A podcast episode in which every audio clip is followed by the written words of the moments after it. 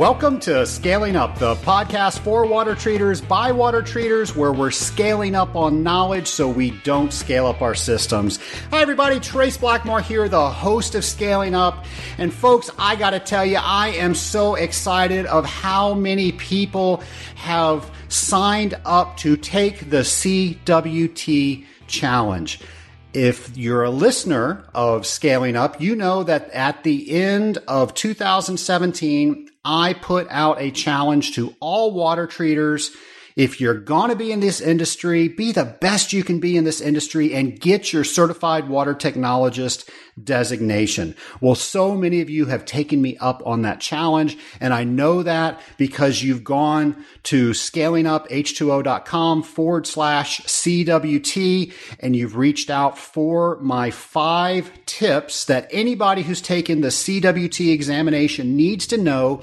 And this is information that I've gathered from many people who have taken the CWT exam that give, just gives you a little bit of a boost with some advantages of what other people have learned so I can pass that on to you. Now, if you haven't taken advantage of that yet, please feel free to go on the site and start preparing to take that CWT. Even if you're brand new in the industry, today is the day that you start studying for that, even if it's five years away. You got to start somewhere. I'm urging you to make that today. A lot of you have written into me and said, Trace, what exactly is reverse osmosis? Or you've asked me specific questions about RO systems. And I've happily answered those online. But I will tell you that I have today one of the best experts on reverse osmosis. His name is Wes Byrne, and he has literally written the book on reverse osmosis systems. Now, the book's called Reverse Osmosis, a practical guide for industrial users. I'll give you a link at the end of the show to make sure if you want that book, you can get it. I'm going to tell you that that book has been on my shelves for many, many years, and I reference that every time I have a question about RO. Now, Wes has been working with RO for well over 40 years. He knows everything RO. And I called him up and I asked him, I said, Wes, would you come on Scaling Up and explain to the Scaling Up Nation what RO is? What are some of the things that we need to be looking for? And what are some of the most common items we need to know to troubleshoot? And he said, absolutely. I would love to come on the show. So I hope you enjoy my interview with Wes Byrne. My lab partner today is Wes Byrne of Pure Water Cloud probably one of the best RO experts out there. We're going to be talking about RO, but Wes, I want to thank you for coming on the show and explaining to the Scaling Up Nation what the heck RO is. How are you today? I am doing great. I am happy to be here. Well, we are happy to have you here. So our audience can get to know you a little bit better. Do you mind telling us a little bit about yourself? I've been working with RO systems and high purity water for over 38 years now. That includes design, engineering, field support, monitoring, troubleshooting, piloting new applications, developing products related to RO systems and membrane systems. I think my special forte that I take pride in is my ability to fix troublesome RO units, ones that others haven't been able to get a handle on, I've been able to get those problems resolved and get that RO system working more more appropriately. How did you get into that industry? I graduated from Purdue back in 79 and most of my classmates were getting jobs in the oil industry and but I wanted to do something different. So I took a job at Hewlett Packard in in northern Colorado. At HP, I specialized in their uh, supporting their facilities equipment there when they that included high purity water systems related to semiconductor manufacturing. So I got to know high purity water. I liked working with the RO systems and, you know, things just kind of moved on from there and ended up taking a job in California, Silicon Valley, working for a, uh, an equipment manufacturer, doing mostly business in the semiconductor industry. And I got to work with virtually you know over 100 RO systems located around the world and and really got to improve my skills with respect to RO systems and high purity water equipment. As I mentioned before, you are, I think, the expert when it comes to reverse osmosis. I've got a copy of your book, Reverse Osmosis, a practical guide for industrial users. Lots of great information in there. But before we get to all of that great information, let's back up a little bit. And what exactly is reverse osmosis? RO is a great way to separate contaminants from water. It involves a special membrane that's able to allow water to permeate through it, but not dissolve salts. Now, it's not the same as filtration because a common filter is not going to remove dissolved salts, but an RO membrane can. Maybe I should keep going with that. So, uh, like, like a filter, an RO membrane is, is driven by pressure. But instead of pushing the water through physical holes in that membrane, I like to think of it as the water working its way through the RO membrane polymer structure. So it's more on a molecular scale because that membrane, an RO membrane, is able to remove virtually 100% of any suspended solids in the water and any bacteria. There's no way that those materials can get through that membrane polymer structure. And in the process, it'll also remove around 98% of the dissolved salts as well. So, what applications require reverse osmosis? RO is best suited, economically speaking, really, for any process that requires the removal of dissolved salts. It, it's the, the cheapest way to remove those salts and has the added benefit then of removing particles, bacteria and bacterial particles. Also remove 100% of organics, at least the ones that are larger than, than around 150 Daltons. So it, it removes the vast majority of contaminants. So anytime we put an RO into a water treatment system, we end up with highly purified water relative to what we started with. So theoretically, let's pretend we are touring a facility and we figure out that the best solution is to install a reverse osmosis system. What is some of the information that we need to collect on that survey? The more we can find out about the quality of the water, the more information we'll have that can, can then be used to design the RO system and the equipment upstream of the RO system. The, the RO pretreatment equipment is is really uh, as important as the RO design itself with respect to dealing with the particular water quality. So the more we can find out about the uh, not just the the ionic uh, contaminants in the in the water, but also the suspended solids, the organics that can then lead to biological activity and the potential for biological fouling.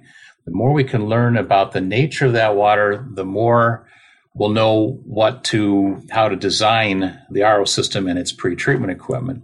Ideally, if we could put a pilot system in place and run that system for a couple of months, then we're going to know even more about how our expected designs are going to operate with that particular water quality and its variability. Wes, what are some of the reoccurring tests that you would do to determine that the unit was working properly once it was properly installed?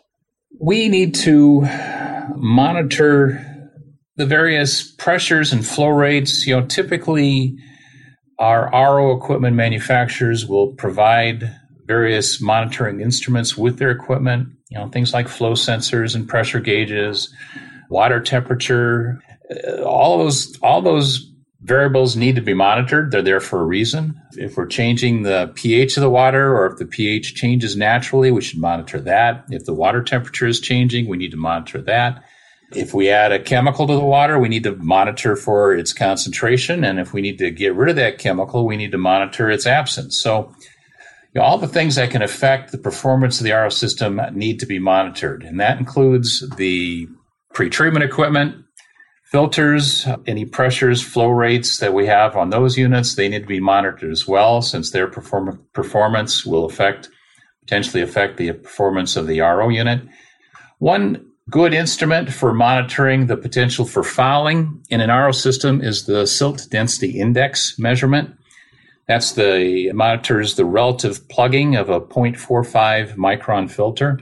And that's really one of the best ways to monitor for fouling solids that might be present in an RO feed stream, as well as how well the pretreatment equipment is is performing in uh, reducing that that silt density index as a means of reducing the fouling of the RO system, and then that relates then to the cleaning frequency of, of uh, how often we're going to have to clean that RO system due to fouling. You mentioned pre-treatment. What are some examples of that? certainly every, nearly every RO system has cartridge filters uh, located directly upstream of the RO unit as kind of a, a, last resort filter to make sure that debris and, and larger particles don't get into the RO system that might permanently plug the lead end membrane elements or possibly damage the high pressure pump as part of that RO system. Beyond that, it's very common to have a multimedia filter, like a pressurized multimedia filter, as a means of reducing the suspended solids in a water source. In um, cruder water source, for pulling directly out of a river or a, a lake, we might have a, a clarification system. We might have a cold lime softening system. The particular pre-treatment, of course, will have a lot to do with the quality of the incoming water and how bad it is for that RO system if, if we had to put it into the RO system. Are there more common signs than others that there are issues going on with the RO system? With all those instruments that we're recording the flow rates and pressures, we can take those variables and put everything into three calculations that to a great extent will tell us everything that's going on with that RO system. So those three performance variables are the, the percent salt rejection, which is how well the RO system is removing the dissolved salt in the feed water, the normalized permeate flow rate, which is how well the membrane is permeating water.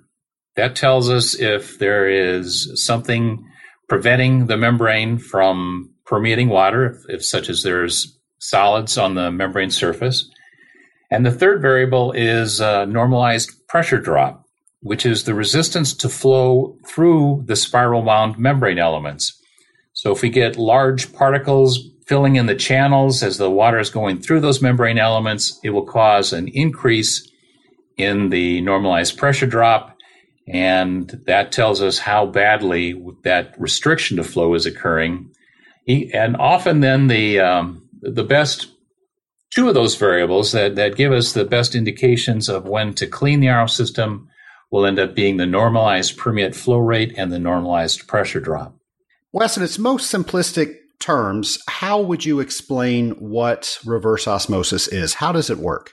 If we start with the basic principle of osmosis, which is a, a common issue related to biology, in biology, you have something called a semi-permeable membrane in cells and what have you, and and and that membrane will allow water to pass through more than it will allow salts to pass through. And the direction that the water flows will be affected by the difference in uh, salt concentrations across the uh, from one side of the membrane to the other. So you'll tend to have water moving from a pure water side to a more saline side, a side containing more salt, essentially in an effort to dilute that, that salt water side. In reverse osmosis, we are simply applying a pressure to that saltwater side that then forces the water molecules to hit that semi permeable membrane harder. And then we get a, a higher penetration rate and passage rate of water molecules from the saltwater side to the permeate side. And thus we're able to take salt water and convert most of it to pure water. How long should a membrane last? I hear this question a lot. The, the typical membrane warranty, prorated warranty, is for three years. So a lot of people think that that's how long the membrane should last, and they may replace their membrane after three years because that's how long they should last. And you know, they're they're really doing okay if they get three years membrane life. Some people don't even get that, you know, for various problems they have along the way. But there are also systems out there where the membrane has lasted more than 15 years. And and so what it really comes down to is if you you you take really good care of the membrane, you know, put in excellent pretreatment and clean the RO system then when it needs to be cleaned and maintain excellent performance of the RO membrane.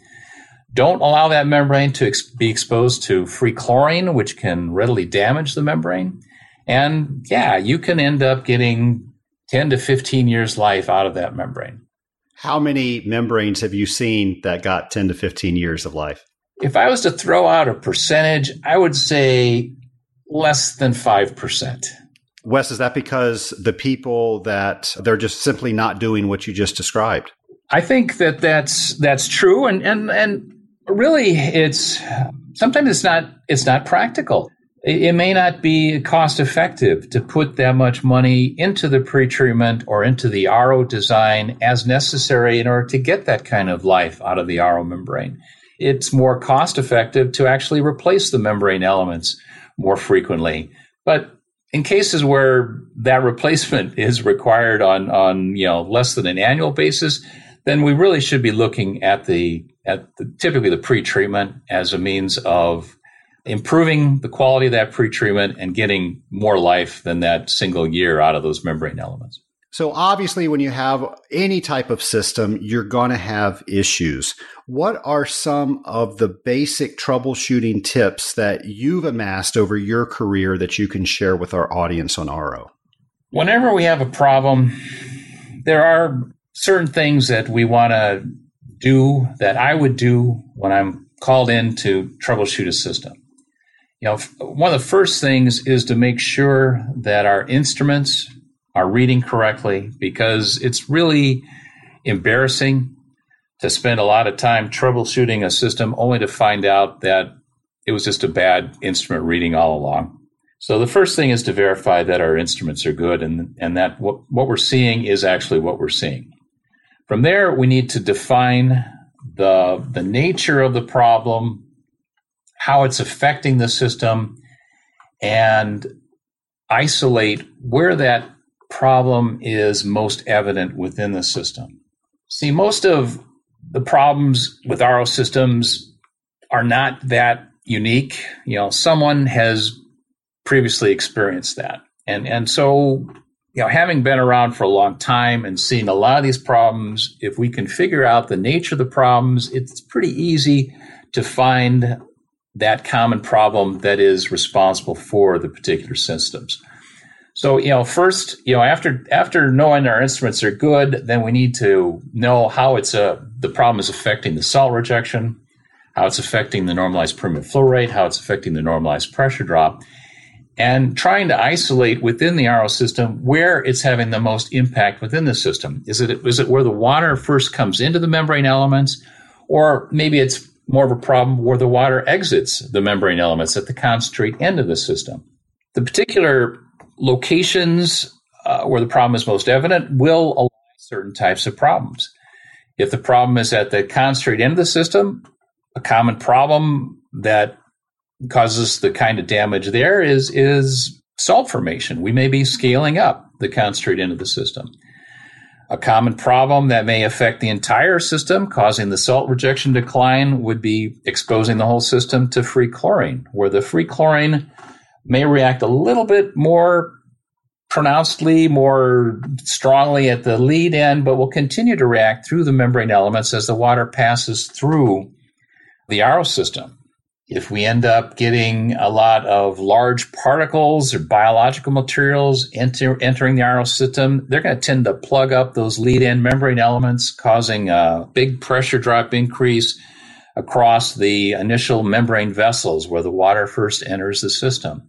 So the more we can define what's going on within the system, how it's affecting the variables, and and where problem is most isolated, where it's more more prevalent within the system, the easier it is to figure out what the problem is based on experience and common sense in many cases. Do you have an example of something that you would be able to detect as a problem that a layperson wouldn't just because of your years of experience? I have the advantage of having seen a lot of crazy things over the years. So, with that background going, it causes me to look more deeply into issues that others would take for granted. I'm going to tend to look more closely at every valve in a system to make sure that, uh, you know, valve that is supposed to be totally closing, uh, to make sure that does totally close.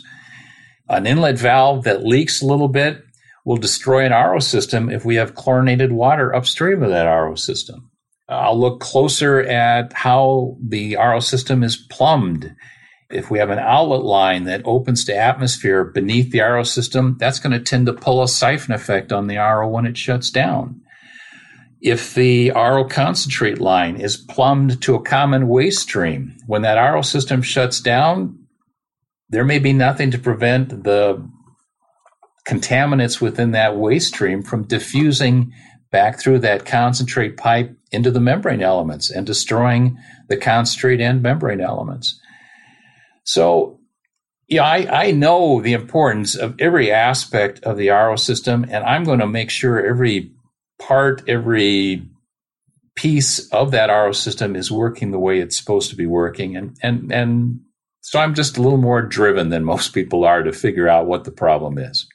Fair enough. You said you've seen a lot of crazy things in your years of experience. Tell us about one of the craziest things that you've seen. Yeah, I'm just flashing on various incidents. It, it's always fun to open up a lead-end membrane vessel or a cartridge filter housing and and find things that just aren't supposed to be there.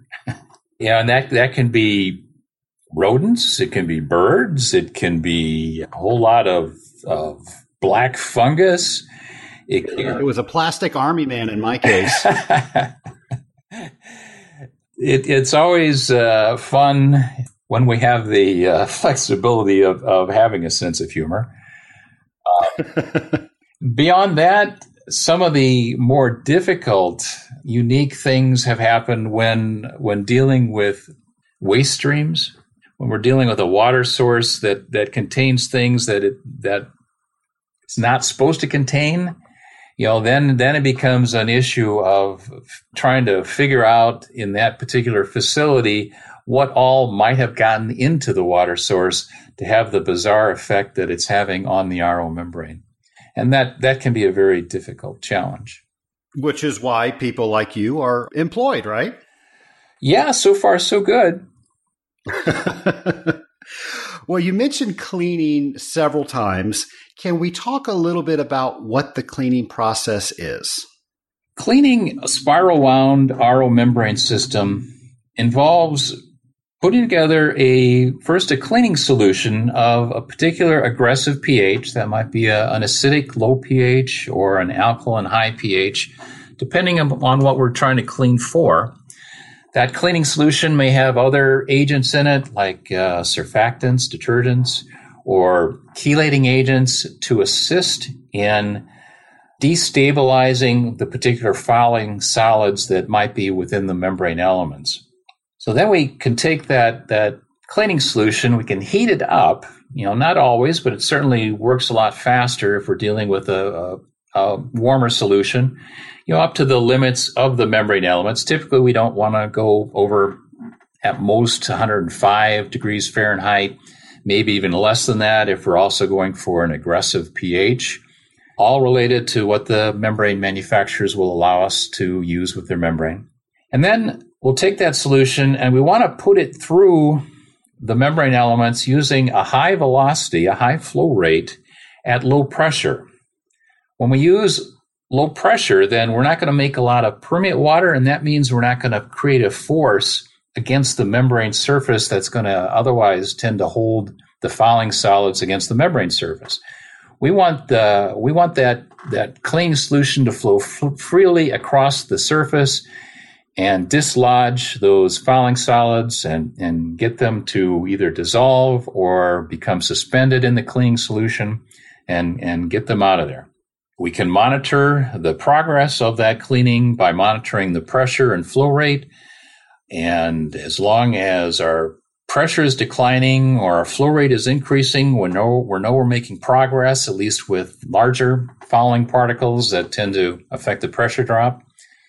And we have to keep cleaning until we can get that membrane system back to its original performance. If we do so, if we rinse that system out, put it back online, and our baseline performance has been restored, we know that we had an effective cleaning. And everybody's happy. Everyone's real happy at that point. Yep. Well, out in the scaling up nation, we have people that have been in this industry for weeks. We have people that have been in this industry like yourself for almost 40 years. So everybody starts from the same point. They're trying to learn. What is the best advice you can give somebody who's trying to learn more about this topic? Well, there certainly are resources out there. In the age of the internet, there's things that, that can be learned from membrane manufacturer site, from equipment manufacturer sites. Certainly, I offer a lot of materials. Uh, my my RO book it will provide you a great background for learning the the industry. I've got various other training materials on CD-ROM or online that's available. With the internet, you do have to be somewhat concerned about getting misinformation. So you know, be certain to use a, a credible source. There, there is some bad information out there that is somewhat misleading. Wes, you're telling me everything on the internet isn't true? Unfortunately, no. And and it is amazing when when something incorrect will get on the internet, how it gets copied and and reused uh, on various sites. So you know, I saw some information about about chloramines and and its relation to free chlorine and ammonia that was wrong when it was first published 25 years ago and it's still there getting transferred around in various websites. So yeah we you want to make sure that you're looking at at a good source and it isn't just something that you found on google. Great advice. What are some of the innovations that are coming out in reverse osmosis? Over the last I don't know, 15 years or so, um, membrane manufacturers have been have done some really good work in in coming up with a better, a more stable polyamide thin film membrane. You know, one that that is able to tolerate better than the previous membrane exposure to pH extremes, exposure to uh, free chlorine. Not not to say that it doesn't damage the membrane, but it can handle it for longer exposure than, than previously. They've done a good job coming up with low fouling membrane that, you know, membrane that is less, more resistant to having particles stick to it initially. They've done a good job increasing the spacing, uh, sizing between membrane leaves so that uh, pressure drop is less and the membrane elements clean up better using the 34 mil spacing. And, and there have been some even more recent improvements in that spacing material to get a more direct path of flow through the membrane elements so that particles don't get caught up within that spacing material and end up fouling the membrane elements. There's been work done with, with forward osmosis using other materials, uh, other solvents on the permeate side in order to reduce the uh, pressure uh, requirements related to osmosis and reverse osmosis that that's really just in the beginning stages, in my opinion. We're we're probably will see a lot more uh, progress than that in the future. How do you see RO and high purity water helping us with the water crisis into the future? RO gives us the ability to more economically take a water stream that might have previously been unusable and turn it into something very valuable. You know, the, the obvious example there is, is desalination of taking reverse osmosis with seawater and getting pure water out of that seawater.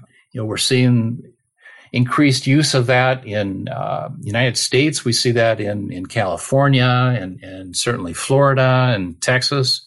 In industrial waste streams and in municipal waste streams, we're seeing RO being applied to those streams to be able to uh, recover more of that water for use where we would have never thought of using that water as a water source in, in years past. Example there would be in using municipal wastewater, treating with RO as a means of coming up with high purity water for some new power plants going in that use um, uh, municipal gray water as a water source.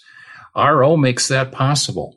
Reuse of, of water within a plant, you know, zero liquid discharge systems are often made possible with reverse osmosis on the tail end of the system to be able to pull out the salts and contaminants and allow that water to be reused within the plant. RO in my mind is is a miracle process and it its use just keeps expanding within the, the world of water. What is the one thing that you want listeners to get from this presentation? I would like everyone to understand, especially ones that have had formerly had problems with RO systems, that a properly designed monitored and maintained RO system will provide you many years of excellent performance without major problems. There, there are those that have had a few bad experiences because they got some bad equipment and they want to blame that on reverse osmosis technology. And RO technology is not to blame for those problems the job just wasn't done right for that particular person. Well, definitely some of the things that you've shared with us here today are going to help us make sure that we're making better decisions when it comes to RO. And I'm definitely going to list out some of the resources that you mentioned for us earlier in the show, but we're not quite done yet. I've got a couple of lightning round questions for you if you're ready for those. I am grabbing onto my armrest here. I'm ready. Fair enough. Well, I'm going to ask you to get into the DeLorean with me. We're going to turn the flux capacitor on. We're going to set the time circuits back to 38 years ago, the first day that you started working with RO. And you're going to have the ability to go back in time and give yourself advice. What advice would you give yourself based on what you know now? As a new engineer, I could have been a little more opening, open rather, to get to seeking out the assistance of knowledgeable people. And with that assistance, I could have checked out things I was planning to do. And specifically, what comes to mind is I, I might have learned from someone that maybe using activated carbon as a means of getting rid of a hydrogen peroxide solution that we just used to sanitize the piping system, maybe putting that through an activated carbon filter is not such a good idea. Gotcha. All right. So, my final question so the point value is double here. So, it's anybody's game at this point. If you could talk to anybody throughout history, who would it be with and why? I guess what comes to my mind there would be Thomas Edison, because he lived at a time when electricity was just, people were just beginning to understand electricity and all the possible ways where that technology could be applied. There were so many potential projects and technological possibilities. It just must have been a, a terribly exciting time, and I, I, think it would just be so much fun to have been, have been able to share that with Thomas Edison and, and all the exciting things that he was working on. Well, that's a great answer. I want to thank you for coming on Scaling Up. I know I learned a lot. Our audience is learning a lot. And of course, we, we want to keep on learning. I'm going to mention some of the resources that you talked about earlier so they can link directly to that in my show notes page. But again, thanks for coming on the show and uh, telling us a little bit more about what RO is. Thank you. I enjoyed it. Well, folks, a lot of you have asked me, why do I do this show? And I, have told you the real reason, which is I, I truly do want to increase what this industry is and how we treat it. But the other reason is I get to talk to some of the people that have written books that I have used for years as reference. That's just so cool. And Wes was one of those people. So I really appreciate him coming on the show. Now, Wes is a consultant. So if you have this RO question that you just can't figure out, Wes is at Pure Water Cloud and I'll put his information on my show notes page. Like I said, he literally wrote the book on reverse osmosis. And of course, if you want that book, it's scalinguph2o.com forward slash RO book. So that's the link, scalinguph2o.com forward slash RO book. Let's get into uh, one question. I've got several questions from listeners, and thank you for that. I would not have the show that I do without your questions. So if you're driving around out there and you're thinking, "Hey, I've got this question, but I I, I don't think I'm going to send it to Trace, or I just don't have the time," please take a second and send that question to me because those are how I come up with the shows that I'm going to do. And it also is the answer to this question that I'm going to read that many, many, many of you have written in. So uh, I'm going to paraphrase because a lot of you have written in a question similar to this, but it's into the reference of the question and answer episode that I did. Now that was episode 24 entitled The One with All the Questions. And if you want to listen to that, you can very easily go to scalinguph2o.com forward slash 24 and all the information about that. But I got to tell you, that was one of my favorite shows to do because I knew I was spot on everything I was talking about because that came from you guys, the listeners. It came from the Scaling Up Nation. So here's the question. All these questions stem from when are you going to do another one? And folks, the only way that I can do another one of those, because I get rid of like 10 questions when I do a show like that, so I have to have plenty to do, is I need your questions. I will tell you, and the reason I'm not answering more questions right now is I am planning another all questions, all you and me show where I'm talking about the things that you have asked me about. So that is coming. But my question and hope for you is that if you want that to continue to come, please let me know what you want to talk about, what you have for questions. Folks, I am so pleased with how well the show is being received, and I, really enjoy doing it.